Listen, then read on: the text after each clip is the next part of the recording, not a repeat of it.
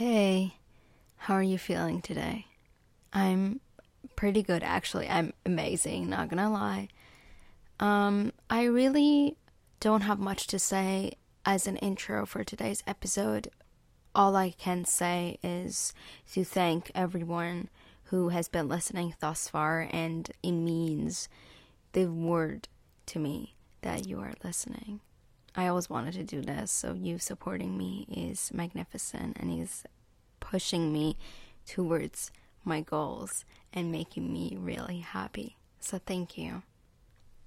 Since we have established a close bond, I thought today is a perfect day to share a letter directly to you from the bottom of my heart. So, here's to episode 10 of Letters Never Sent.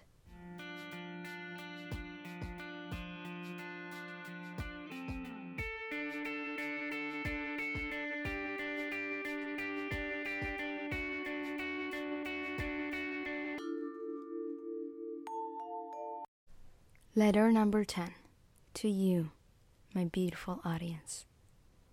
There are so many things that I'm terrified to say out loud, even never dare to write about. But I'm a tad exhausted of being the big rock that holds me back. Really, I am. I think I was eight or nine the first time I felt it the punch in the stomach, the heaviness in the chest, the gasping for air, the puddles of water in the eyes, slowly overflowing, letting go of water one drop at a time. I think it was nine when my principal called me into her office and told me my dad was in the yard. I don't remember how I felt, but I can still hear my heartbeat. I think I was 10 years old when my grandma, Mother Zinat, passed away. I overheard Mama and her dad through my bedroom walls. Don't remember anything else. But there it was. The same old feeling in my gut. It was the end of summer, right before seventh grade, when Mama's phone rang in the middle of the night. Her father was then gone. I remember the whole cut right back from the north all the way to the hospital. They never let me see him, but Mom reassured me he was gone with her screams. Auntie with her silence.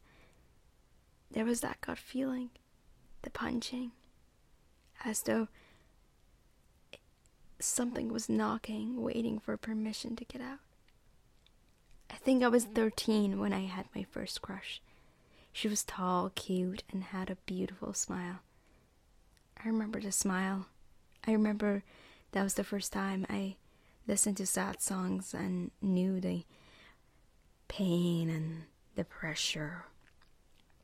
From there, the Rest you somewhat know the first kiss, the first dance, the last friend, all those years now gone like smoke. The other day, a new yet beautiful friend asked me while outside the classroom. She wondered how I feel about love. Then my heart stumbled. You see, no one ever really asks me that. They just simply assume I am what I present to be a hopeless romantic, an empath, and a person who is also somewhat shockingly too pessimistic. I still rumbled an answer to make that hurt stop. I declared that I find it really hard to explain. I know I identify as she, her, hers, and that I fully claim. The rest is blurred. All I know is that I am an empath and I always feel emotions growing. I assume myself panromantic too if I am labeling. Though I don't see why should I too put myself into a box. Really, why should I? That was then, but that conversation had me think deeper, more profound. Cause why haven't I felt really happy? And the true answer to that is I am independent. Yes, I know my values and despise wasting time, but also maybe, just possibly, I'm mortified of what would happen to my heart if I yet again let someone really in. What would really happen if they see all of me, the pretty, the ugly, and everything in between? I seriously am sure I have not let anyone completely in since 2018. Don't judge or get me wrong. I have marvelous group of people in my life. Some are close and some even closer, but still terrified with one glance of the other side their friendship may be over. To the kind listener, this may all be the brain of an overthinker who demands reassurance now and then and at times too much. But to the unkind, well, I don't really want to know. What would they think of this craziness? I promise myself to not make this letter that sad, so from now on, here are 10 things for which I am beyond glad. For my health, for my warm bed, for my access to a roof over my head, for the stable mental health grounded under my feet, for my strong mother, for my cute friends, for the tunnel that, though dark, bridges my heart to my head and my hand to write between all the tears. For being an empath, because you know what that means.